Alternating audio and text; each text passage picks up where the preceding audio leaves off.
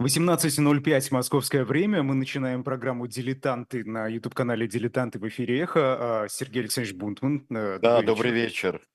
Да, я Айдар Ахмадиев. Сегодня у нас э, не просто да, программа «Дилетанты». Мы тут вдвоем без гостя, как вы уже могли заметить, э, потому что сегодня мы обозреваем новый номер исторического журнала, мартовский номер, который, э, на мой взгляд, ну вот я, я каждый раз это каждый месяц повторяю, очень красочно, mm-hmm. очень интересно, и тут уже можно даже как- как-то и, изначально да, это сделать таки, таким условием. Да, получается, по определению, по определению, по определению. Да. А мы, с, мы тоже, вот когда начинаем готовить дилетант, мы же э, э, не знаем, мы же э, только там опосредованное участие, если принимаем в том, как, э, как он вышел. А, как он выходил, какие материалы в нем. Собственно, знаем тему. Вот как в этот раз, я думаю, что первую картинку надо нам показать. А, «Брат на брата» – это не обложка, а вот полная картина и как раз вот та самая знаменитая э, стычка «Брат на брата». И было у нас «Темный против Косова» еще было. Потому что э, вот этот маленький мальчик, который сидит слева наверху на троне, это э, Василий II, Василий Темный – его мать и регенша фактически а, Софья Витовтовна, и э, она на, э, здесь вот как раз протестует против того, э, что вроде бы надел э, вот тот самый косой, надел э, поезд Дмитрия Донского, ее свекра потому что она была женой Василия Первого. Мы к этой истории а, подойдем. Номер у нас... Это прям 90... ключевая фигура, да? Э, ключевая история, Сергей Александрович. Конечно, вот это, это ключ... ключевая история поезд, конечно, но это такой а, красивый предлог вроде бы, потому что там а, очень запутанная а, история, связанная... А, ну, как это часто мы увидим, бывает, связанная с обилием наследников – и э, очень, извините меня, товарищи юристы тогдашние и нотариусы, э, очень невнятно составленное завещание Дмитрия, э, вернее, Васи, Дмитрия Донского, как должно идти э, его э, вот наследие. Должно распределяться. И это вот, ну, это не совсем то, о чем говорил Путин в своем знаменитом интервью Такеру Карлсону, но а, он долго пытался объяснять лествичную а, систему наследования. Вот, ну, как-то так, я думаю, что Такер Карлсон это немножко пропустил. Хотя вот именно это, это была внятная часть достаточно из исторического экскурса, в отличие от других, которые мы с вами посмотрим, и таких сногсшибательных заявлений, которые были сделаны. А тут у нас э, еще, э, как всегда, я очень люблю, а, э, я очень люблю а, те реплики небольшие, моя история, которые пишет Виталий Демарский а, в начале. Тут у нас еще последовательность, и действительно писали мы, писал Виталий, писал о доносах, и о том, что в 1938 году и, и потом и 18-й съезд в 1939 так предупреждали, что увлеклись несколько доносами.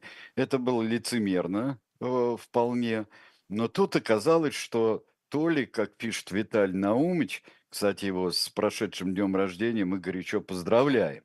Присоединяюсь. А, да. И э, что э, депутаты начали тоже как-то так э, озаботились тем, что практика доносов снова пошла, и, э, и это нехорошо. Э, Марвак не был тогда нотариусов, конечно, это я, это я смеюсь, потому что невнятно составленное завещание, э, оно вот мы его обычно за счет э, нотариусов и э, юристов как-то так относим. Но тогда это, наверное, была вина самого великого князя и тех, кто э, никто ему сказать не мог, наверное, что как невнятно. Ну вот, а, что доносов слишком много предлагают, но сопровождается реплика Виталия Дымарского, сопровождается портретом Монтескье, великого который сказал ключевую фразу, и в конце ее приводит Виталий Наумович. Это фраза о том, когда э, наказание существует без преступления, то э, и э, в этом существует сомнение в обществе, что именно за преступление следует наказание, то тогда э, есть, появляется сомнение, что за настоящее преступление последует наказание. И Мгм. вот эту фразу Монтескьё, наверное, стоит э, было запомнить. Теперь, А это это вроде бы Ма э, Маркс, Карл Маркс, э, если я не да, Маркс, ошибаюсь, да. Маркс А сказал, а Монтескьё Монтескьё "Законы портят народ". законы Да. портят народ, да.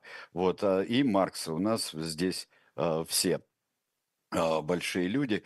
Кстати, Маркса очень серьезно переиначили в свое время, не очень правильно поняли, об этом повествует несколько очерков прекрасной книге Владимира Борисовича Пастухова о том, как нам переучредить а, Россию, об этапах а, прихода всевозможных идей в Россию и их здесь преобразования.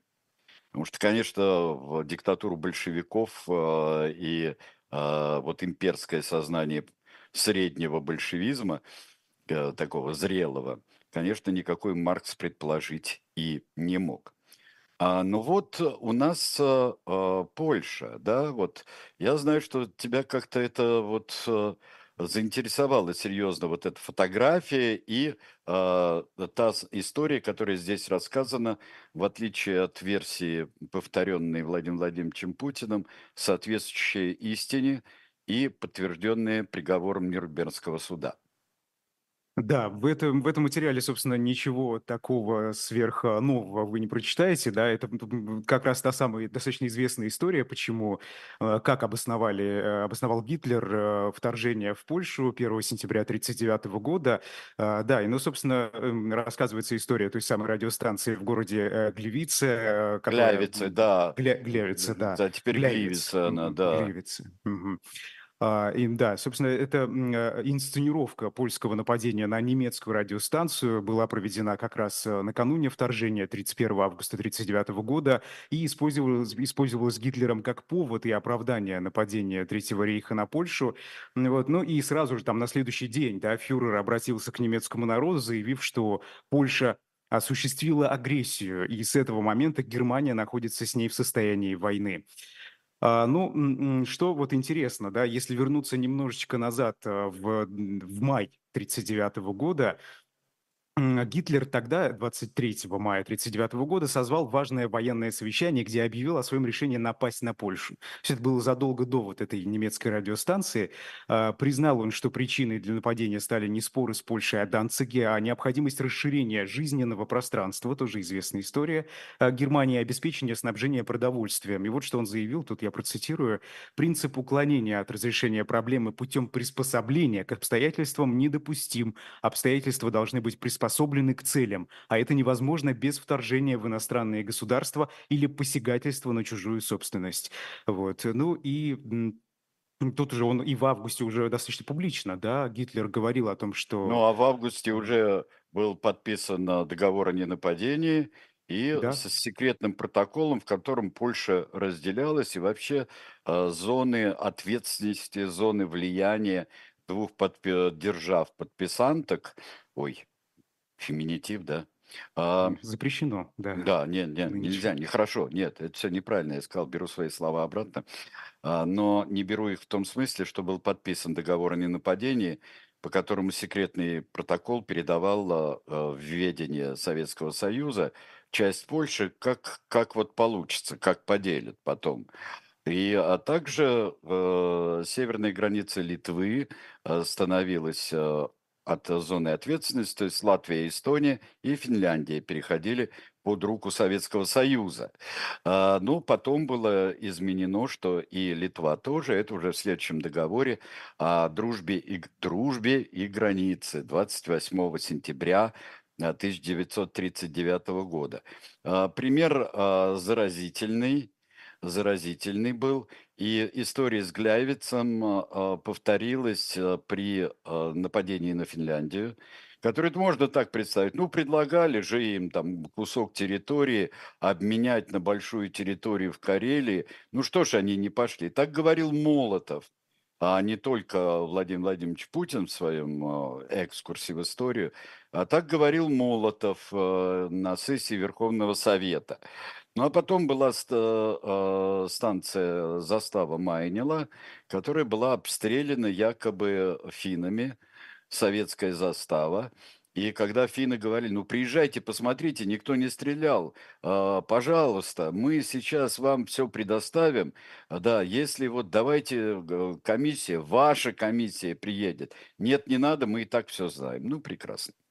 Вот, а, Да, так что здесь, поэтому э, если бы, вот если б мы с Айдаром или кто-нибудь у нас, а, в чате бы публично сейчас как-нибудь рассказал историю, противоречащую Нюрнбергскому процессу, а, то, а, не поздоровилось бы. А тут Мягко можно. сказано, да, А да. тут можно. А тут Тут можно. тут можно, ну, Ну, вы знаете, это св делайте другое, свои выводы.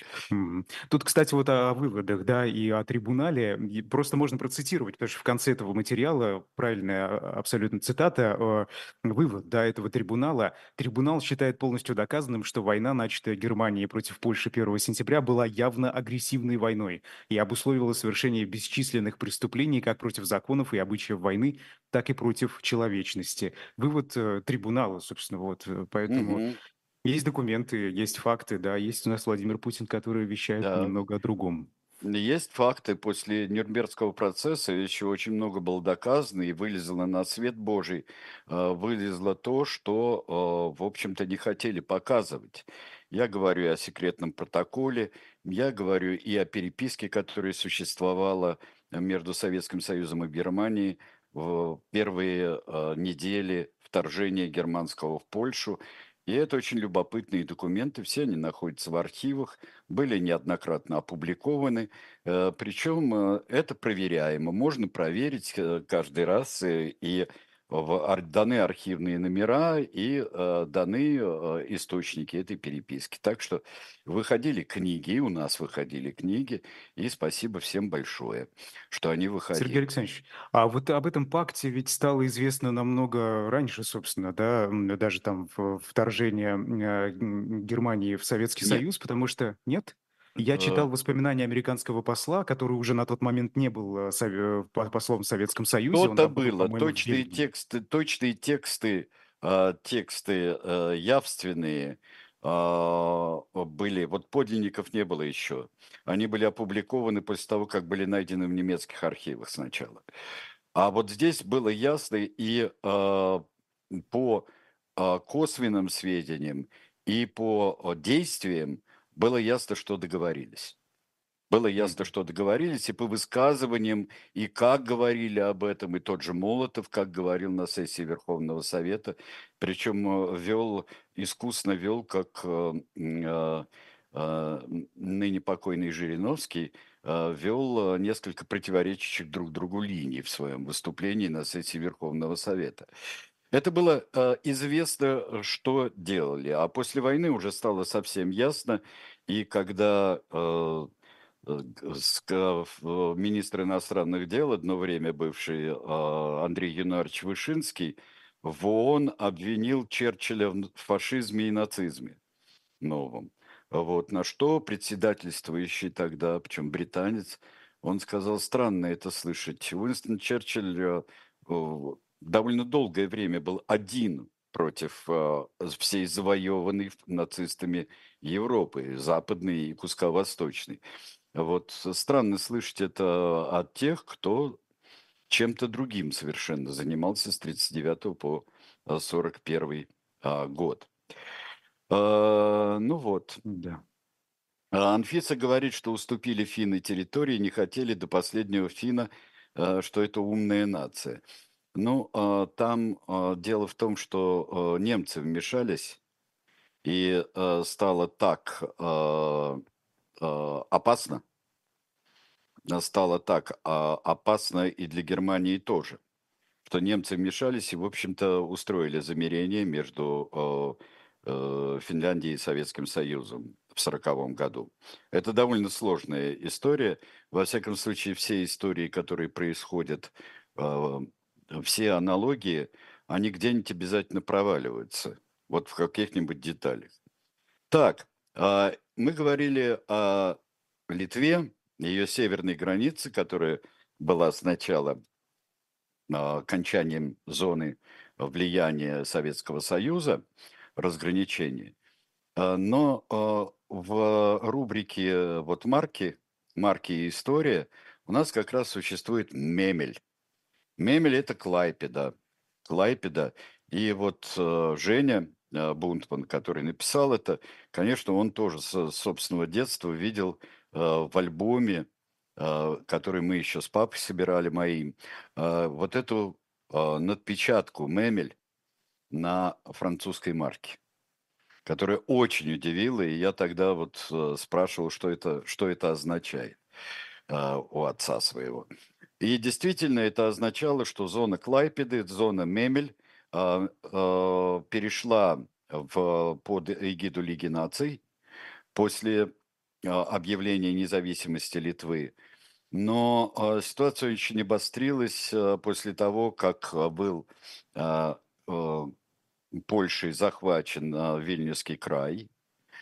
И, э, и тогда вот Польше можно, а нам почему нельзя? Спросили немцы.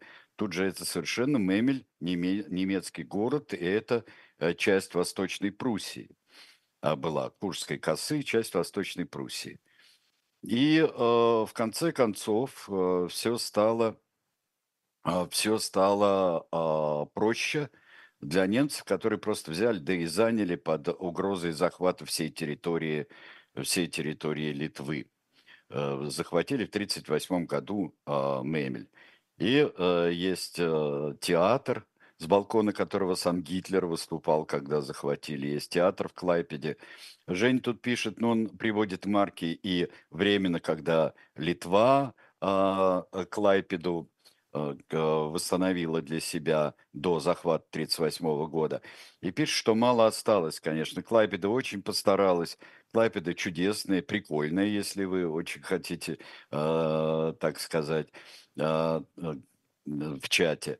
Но там осталась очень интересная вещь. Старые немецкие казармы там есть 19 века. И из них получился теперь гениальный совершенно студенческий городок кампус получился. Это просто вот Клайпецкого университета, это просто так сделано. Ну, вы себе представляете, потому что а, вот, например, в Москве есть старые промышленные здания, которые становятся э, очень э, важными культурными центрами, центрами бизнеса и э, жилые кварталы. И вот там тоже такие вот красно-кирпичные здания немецкие, которые стали э, будто бы старинным студенческим городком. Это очень интересный характер. Сергей Александрович, а захват был обусловлен чем? Что Немцы, это портов, там... портовый город, э, важный, Нет, ну, важный ну, конечно, важный портовый город. А, э, Клайпеда действительно и тогда был важный. Но э, здесь идея это была такая. Везде, где живут немцы, это, в общем, немецкая территория. Ну да, там большинство это этнические немцы были. Да, везде, где есть этнические вот немцы, но это такой германский мир. Везде, где живут немцы, это может принадлежать Германии и должно, по идее. А вот а Курляндия– это скорее не то, а, а, потому что это немножко другая часть. А, недалеко это Курзами нынешние, в основном, это Курзами, который находится в, в Латвии, это часть Латвии. Историческая часть Латвии – это Курзами, Видземы, Латгале и Земгале.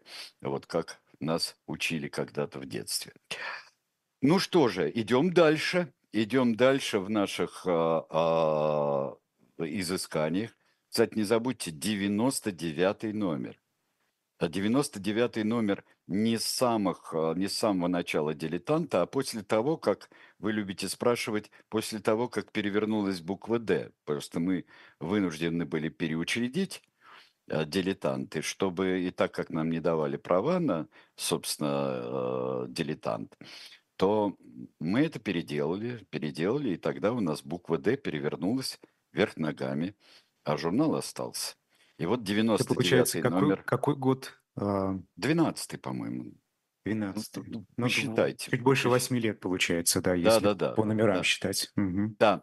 И вот 99-й, э, следующий, который будет посвящен э, португальской революции, гвоздик своей основной теме, э, ее 50-летию, и он будет сотый. Так, где еще сам Гитлер выступал. Да, именно так я и сказал Шарко. Сам Гитлер выступал, потому что не всюду ездил э, Гитлер э, на захваченных территориях и выступал. Но литовцы всегда показывали с таким, с, с, э, в общем-то, с большим отвращением на балкон, на балкон Клайпецкого театра. Э, вот как, кто там выступал. Так, э, казус Донского. И вот это невнятное завещание, нотариус или не нотариус, но невнятное завещание привело к очень серьезной э, гражданской войне на Руси. И здесь были, например, для гарантами, были для, для Василия Темного, Василия II, который вот к концу своего царствования был э, ослеплен и э, в очередном своем плену.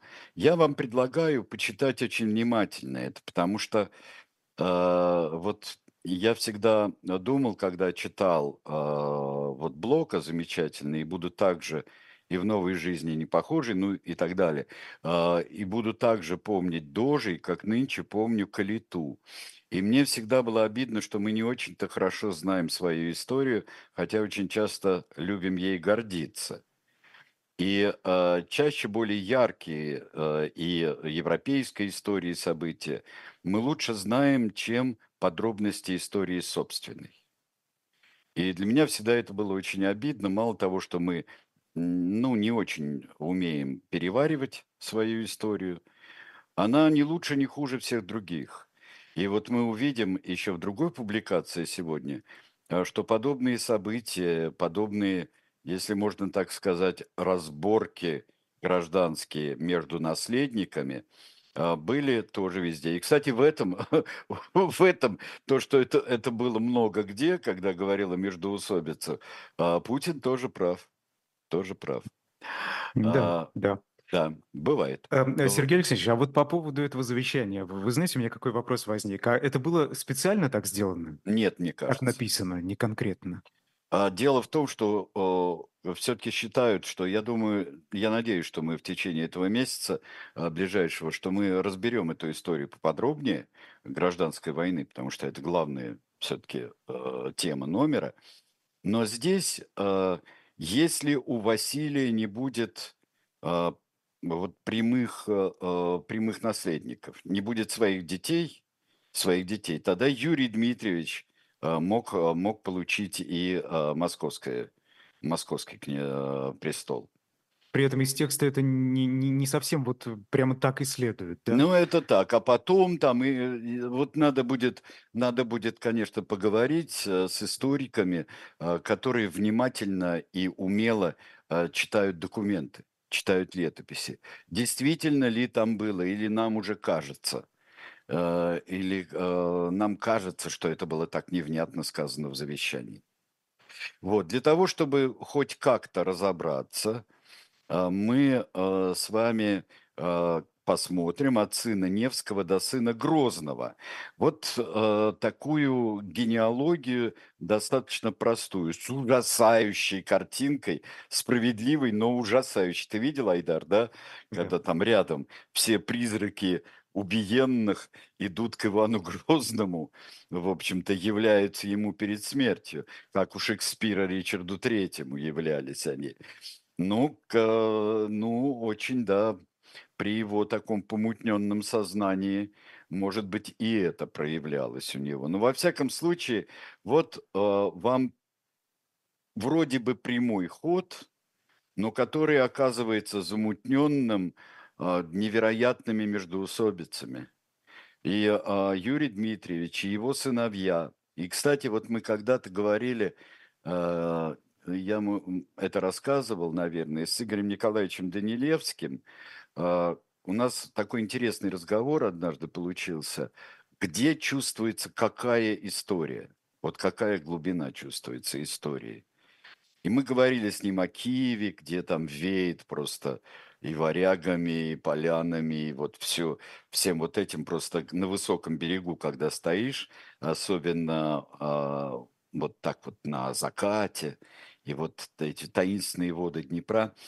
Э, а в Москве чувствуется другая история. История и 17 и 18 века так э, хорошо чувствуется, э, 19 естественно. Но а, вот эти времена и э, времена Юрия Звенигородского, вот когда подъезжаешь к Звенигороду именно – вот с той стороны противоположной, когда у тебя слева остается Савино-Сторожевский монастырь, и начинает вырастать купола на холме, который на высоком холме.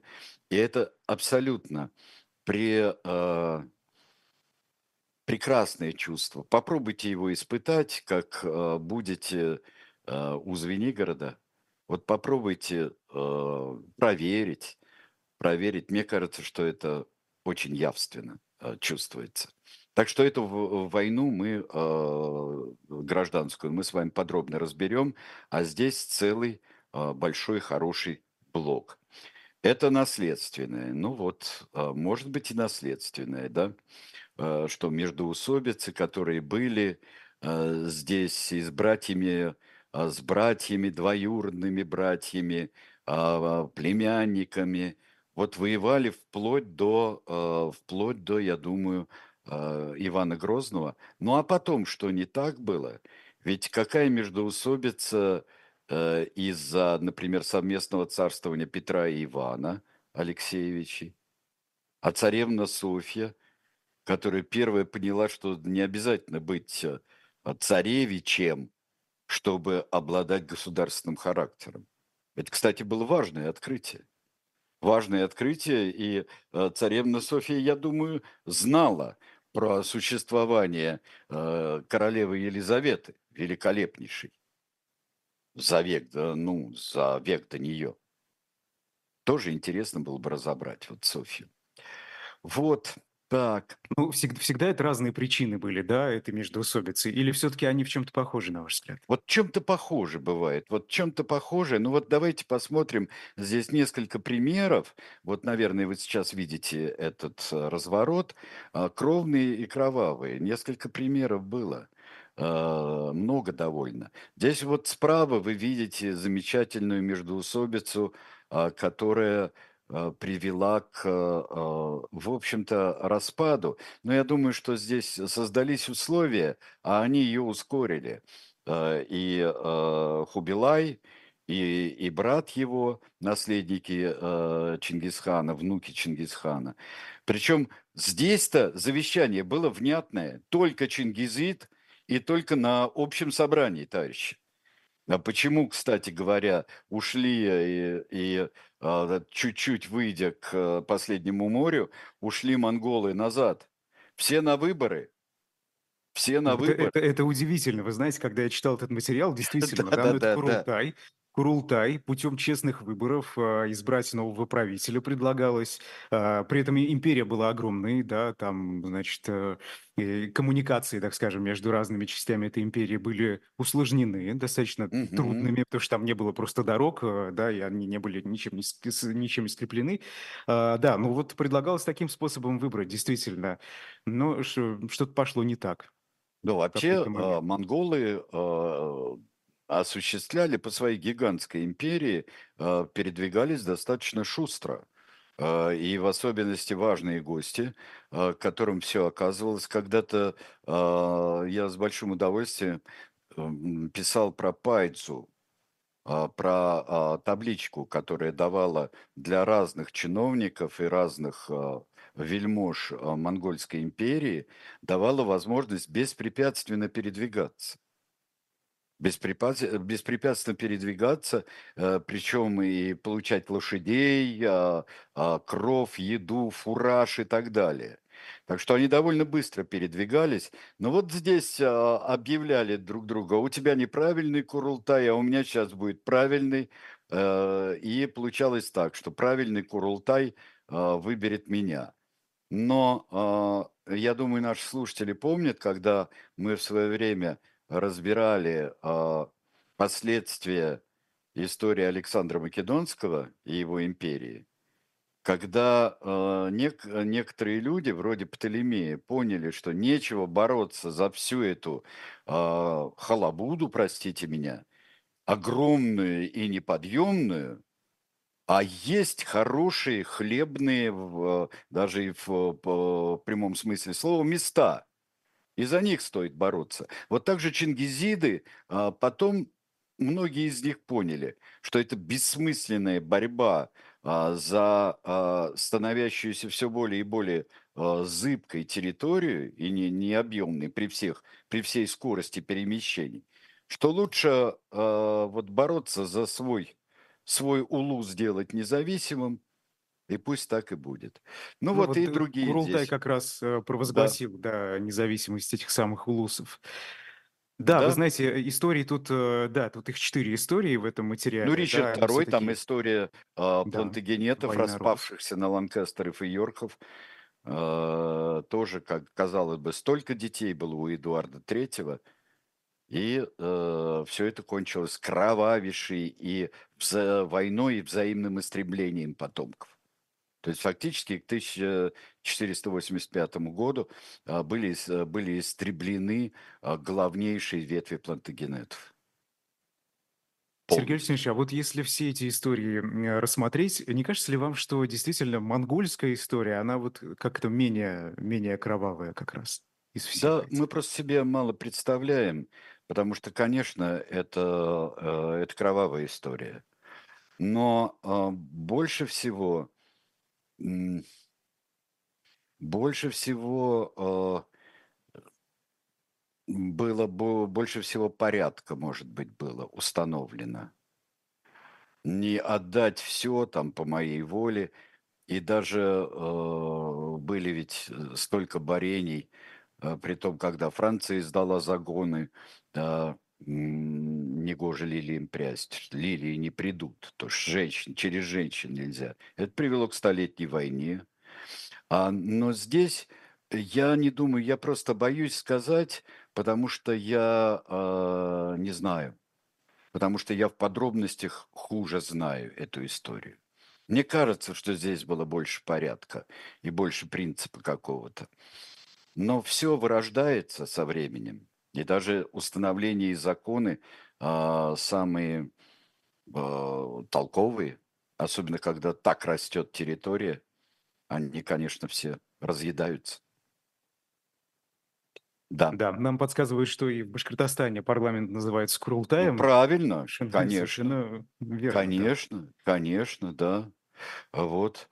А, Потому что когда говорят, э, вот, э, между прочим, советы называли, когда это относится к России, э, было там, например, совет или э, совет э, говорили, а когда это относится просто к совету, Паусе или Кансел или так далее. Все имеет просто свою этимологию, но мы иногда и очень часто мы принимаем как а, парламент, и мы парламентом называем все, например, законодательные органы, а, называем. А во Франции это был совершенно другой, это был судебный орган. Вот, так что здесь вот перенос. Перенос, как бывает от названия, как ксероксом называются там копировальные машины все из-за фирмы просто. Сергей Алексеевич, а парламент сегодня во Франции это... Нет, и- парламента сегодня нет. Э, Парламентов как таковых нет. Э, С ними покончили все-таки давно-давно. Сначала короли, потом революция. Есть совершенно другие, и по-разному называлась. То палата депутатов называлась. Сейчас есть национальное собрание, в котором есть э, вот, собственно, национальное собрание и сенат. Вот. Ну, А парламентом монгол- это не называется уже, да? То есть это слово там не используется. Вот в таком Нет, оно значении. используется для зарубежных э, законодательных органов, как парламент. Но Дума называется Думой. Вот так и называется. Монголы уничтожили, Марвак пишет, почти 2, 2 миллиона мусульман в Средней Азии. И та территория надолго стала малолюдной. Да, конечно, я говорил, что просто распад империи. Она при, при объединенной своей э, Чингисовской империи, поход в Среднюю Азию, э, крова- кровавейший и уничтожение городов, и древних городов. А, Это, это, было, это было мощно, конечно, это было очень кровавое. Я говорю про распад и про междоусобицы. были ли они где менее или более а, кровавыми. А, да- давайте, я думаю, мы сейчас прервемся немножко, а потом продолжим. У нас есть еще о чем говорить.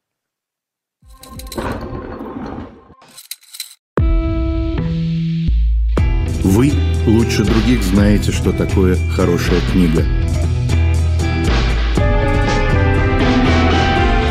Мы лучше других знаем, где ее можно купить. Книги на любой вкус с доставкой на дом. Интернет-магазин «Shop Diletant Media».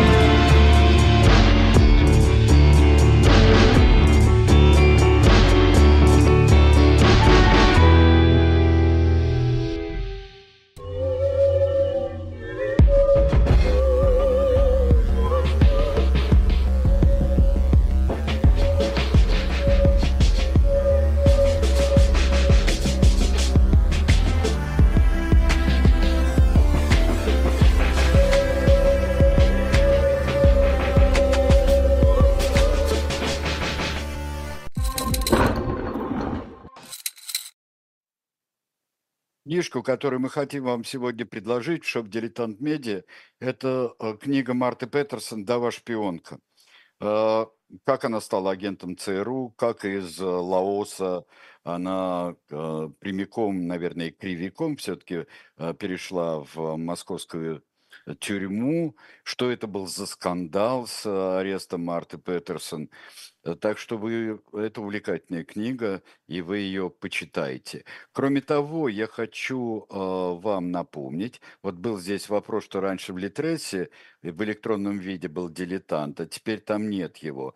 Э, подписка у нас есть на сайте дилетанта, и там можно, в общем-то, выяснить все, как получить и в электронном виде э, номера дилетанта.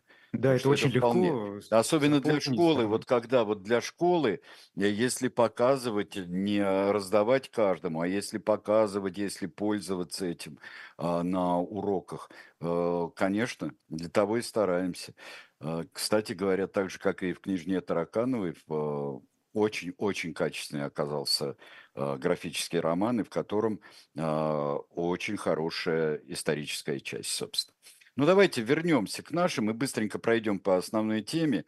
Вот добрая дочь Витовта, э, мы уже говорили, в чем ее была. Это была очень мощная э, женщина, которой стало невероятно тяжело, и ее сыну, когда все-таки престарелый отец ее, великий князь, и великий во всех смыслах, князь литовский Витовт скончался в 1430 году.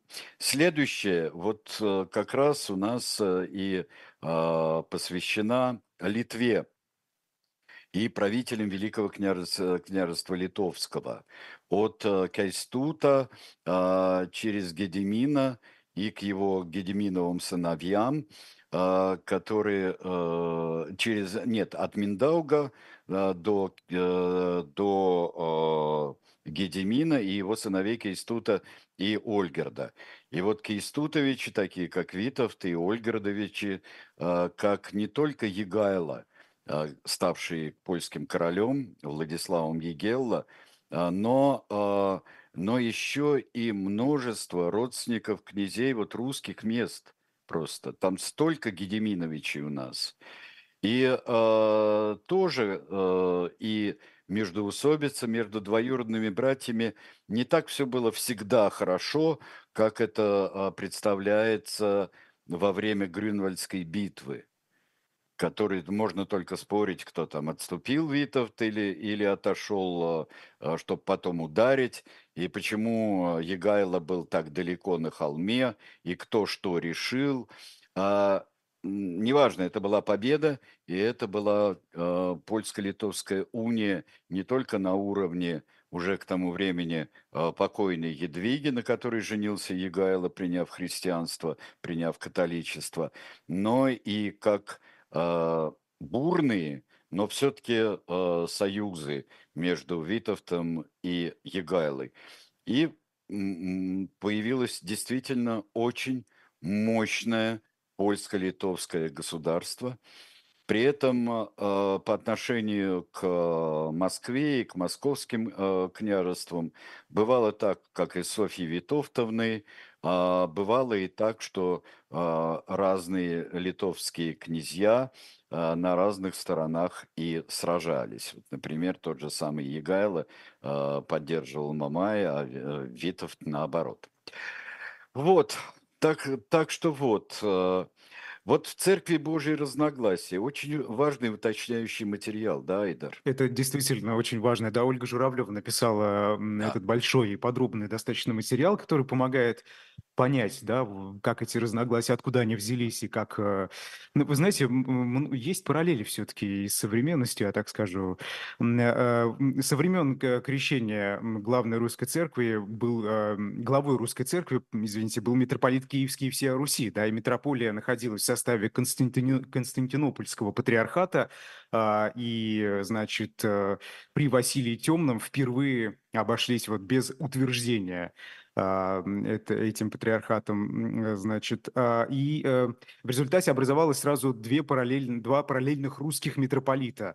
И он московский, и Сидор киевский. Вот об этом в подробностях, да, с чего вообще все Да, началось. Э, в 30-х годах да, 15 века умер митрополит Фотий, грек, и вот пошло и поехало. да, пошло и Раскол, поехало, но раскол. а, это было а, шаг за шагом все-таки шло к тому, а, чтобы а, московская церковь потом была а, вот не только авто, автокефальной, э, что это была и появился в конце XVI века и патриарх а, собственный. Ну, в общем, это не про раскол 1054 года, это про следующую, а, не столько раскол, сколько плюс еще и Флорентийская уния здесь упоминается – а, и э, патриарх появился при царе Иване Грозном. Мне кажется, нет, не при Грозном, а патриарх появился все-таки при Борисе Годунове, если я, если я не ошибаюсь. Или это 98-й, по-моему, год, там, или нет, не Иоанн, уже, уже Борис, уже Борис, мне кажется. Вот, М. могу ошибаться, извините, а, плохо помню калиту, как э, в расширительном смысле этого слова. Око за Ну, кстати, о Флорентийской унии, да, и попытке объединить э, церковь, тут вот, э, э, может, будет интересно, в чем, собственно, различия принципиальные, да, в догмах а, между церквями. Тут в статье это тоже упоминается, это вопрос о а, филиокове, это схождение Святого Духа от Сына, а не только от Да, Отца, существование да. чистилища, да, это тоже вот в этом, так скажем, отличались. А, совершение евро- еврахстии на престном хлебе Евхаристии, да. Но Евхаристии, здесь, э, простите, но да. здесь э, это, этот раскол 1054 года, который а, в свое время, вот это уже все различия в догматах, которые потом усугублялись. Мне кажется, что здесь э, э, есть, конечно, подходы э, принципиальные и подходы религиозные, но которые можно всегда а, обсудить было бы. Можно было обсудить, было бы желание. А остальное политика. Остальное политика, как мне кажется. Око за оком. Давай быстренько пройдемся, потому что хочется еще рассказать. Око за оком это да, вот, э, вот ослепление.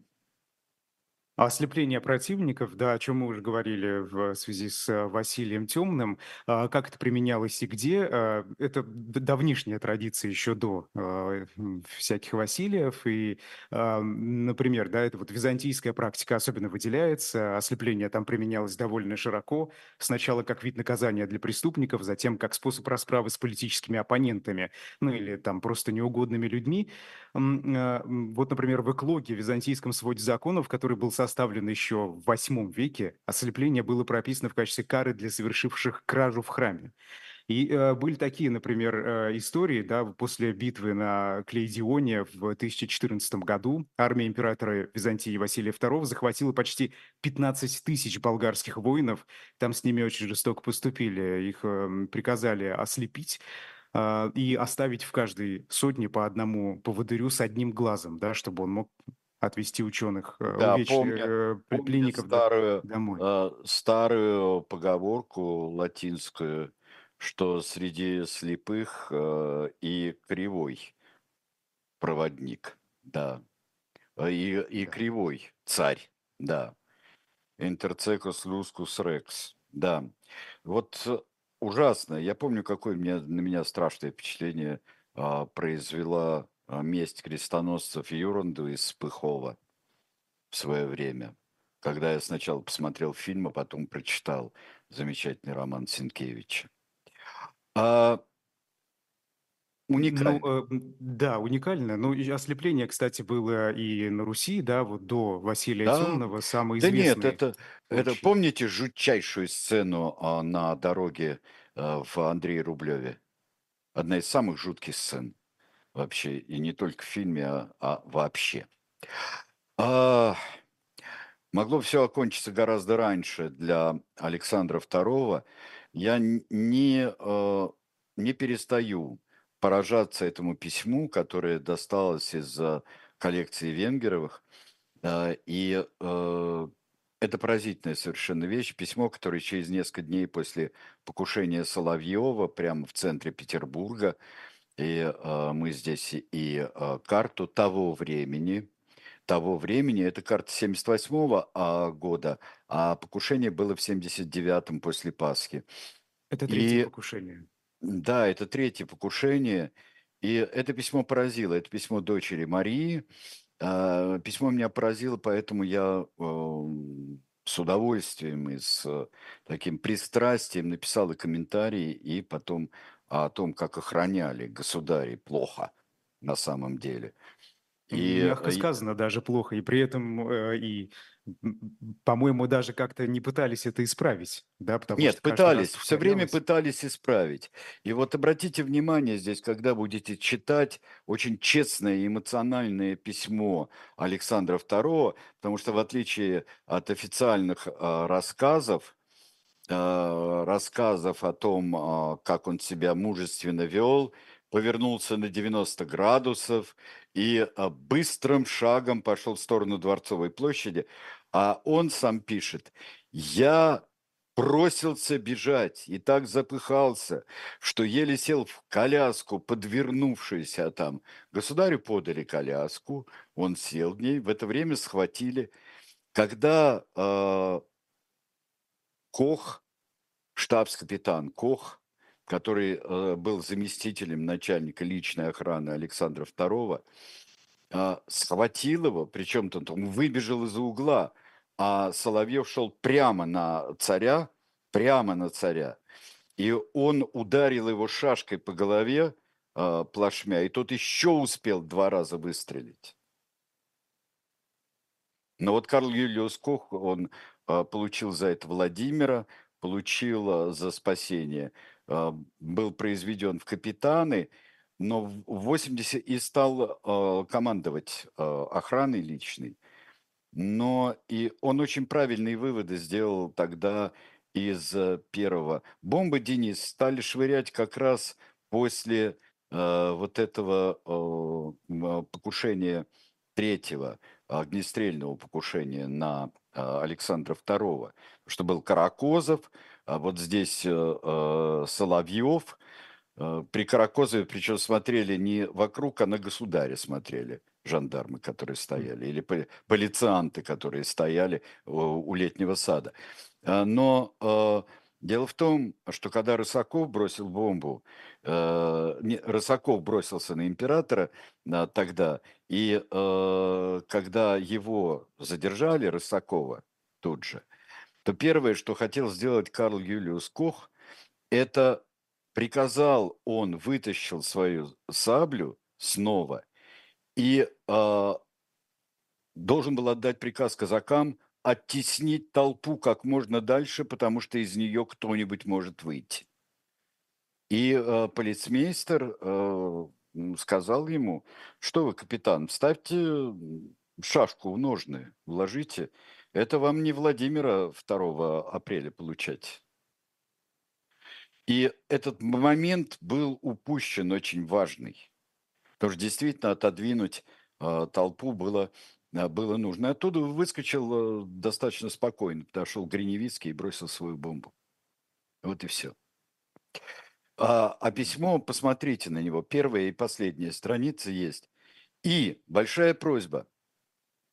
Вот тут вензель есть с грузинскими буквами. Вот здесь, на, э, это, на котором писал, это бумага, на которой написал свое письмо Александр II. И э, там действительно написано Александр по-грузински. Э, очень любопытно, и мы пытаемся сейчас выяснить и у ученых, и у музейных работников, а откуда вот э, такая пища бумага э, получилась. То ли подарили грузинские царевич, то ли Багратиони, князья, то ли где-то было, было вручено по какому-то поводу Александру с его именем по-грузински. Вот. Почитайте. Я просто, почему я говорю, я был очень увлечен этим материалом. Будет еще одно письмо, правда, да. уже которое написала э, э, Александра Иосифовна, великая княгиня, написала в самом начале 81 года, после смерти императрицы, э, не поспешил ли он жениться э, на Юрьевской княгине Долгоруковой. Оставалось Вот. два месяца до... Да, оставалось два месяца. Подождал бы полгода, вот это меня потрясло совершенно. Вот такие простые вещи. А, Подождал бы полгода, а полгода э, не было. Да. Письмо А- действительно уникальное. Я когда читал, это для меня стало открытием, честно говоря, потому что в авторе я увидел, вы знаете, живого человека. Да, абсолютно. Живого человека. Да, и э, почитайте. Я думаю, что вы э, почувствуете очень много всего. Плоды эмансипации о моей любимой героине э, Екатерине Дашковой. Екатерина Дашкова, ее раньше было принято совсем хвалить, теперь принято совсем ругать. А, ни того и другого а, я не считаю, что нужно делать, а интересоваться этой прекрасной женщиной и а, чтение ее записок а, Екатерины Дашковой. а, вот это одно из лучших моих воспоминаний о чтении. А, когда я их первый раз прочитал, я был настолько очарован этим, а, этой историей. Ну вот здесь сразу вот э, как э, э, к женщинам и возглавила Академию наук Дашкова, да, Амазонки Сталина. Вот э, здесь удивительная и очень непростая история, которая перекликается с женскими батальонами 17 года, перекликается. И, в общем, не всегда вот эта история а, женщин, офицеров тогда, и э, не всегда эти истории бывают счастливыми. Почитайте, а, пожалуйста. Ну и вот, и в конце концов, здесь есть у нас, это про Наримана Нариманова, это мы как-нибудь поговорим. Здесь довольно странная вещь, потому что здесь записка, которая считает человеком старым, разбитым, больным и медлительным, чечеринская записка.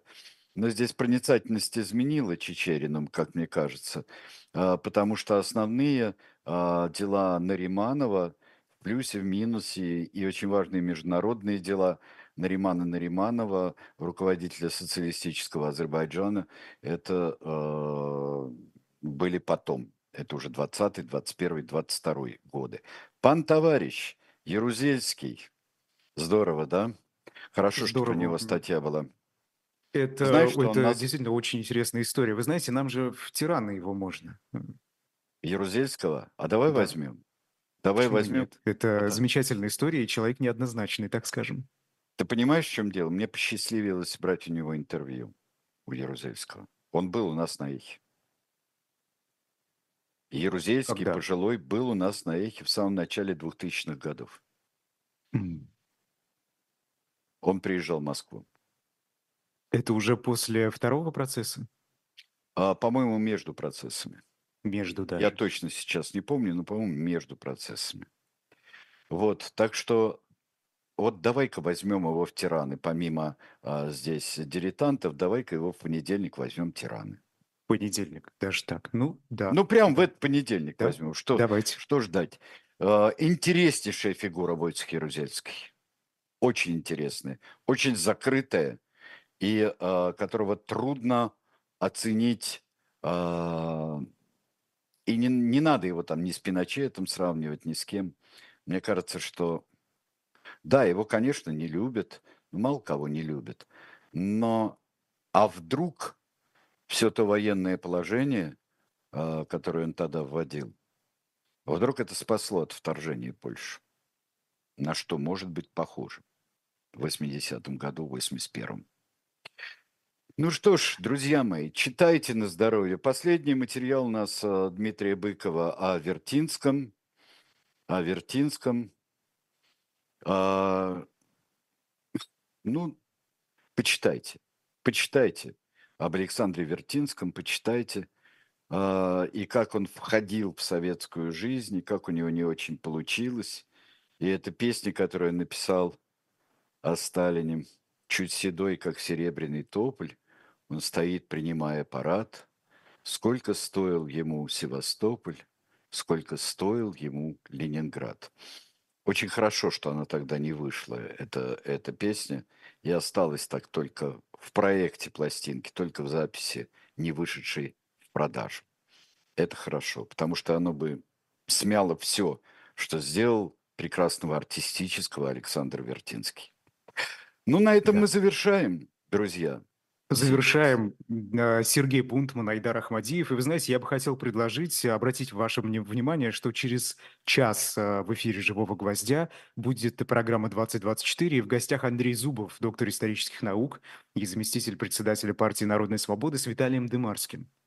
Да. Поэтому Не переключайтесь. и- забудьте Демарского поздравить. Еще Да. ко всему. Еще разок с днем рождения. Хорошо, до свидания. До свидания.